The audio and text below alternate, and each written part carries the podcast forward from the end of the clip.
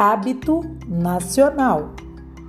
Por uma destas coincidências fatais, várias personalidades brasileiras, entre civis e militares, estão no avião que começa a cair. Não há possibilidade de se salvarem. O avião se espatifará e, levando em consideração o caráter dos seus passageiros, espatifar é o termo apropriado no chão. Nos poucos instantes que lhes restam de vida, todos rezam confessam seus pecados em versões resumidas e entregam sua alma à providência divina. O avião se espatifa no chão. São Pedro os recebe de cara amarrada. O porta-voz do grupo se adianta e, já esperando pior, começa a explicar quem são e de onde vêm.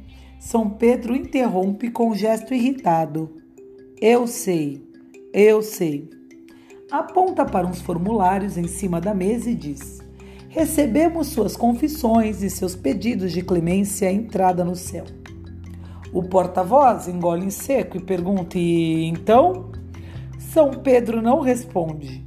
Olha em torno, examinando a cara dos suplicantes. Aponta para cada um e pede que se identifiquem pelo crime. Torturador. Minha financeira estourou. Enganei milhares. Corrupto, menti para o povo. Sabe a bomba? Aquela? Fui responsável.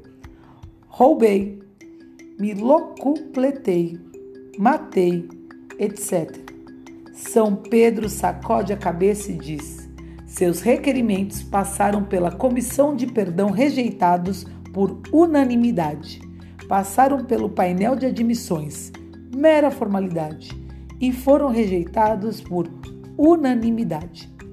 Mas como nós, mais que ninguém, temos que ser justos para dar o exemplo, examinamos os requerimentos também na Câmara Alta, do qual eu faço parte.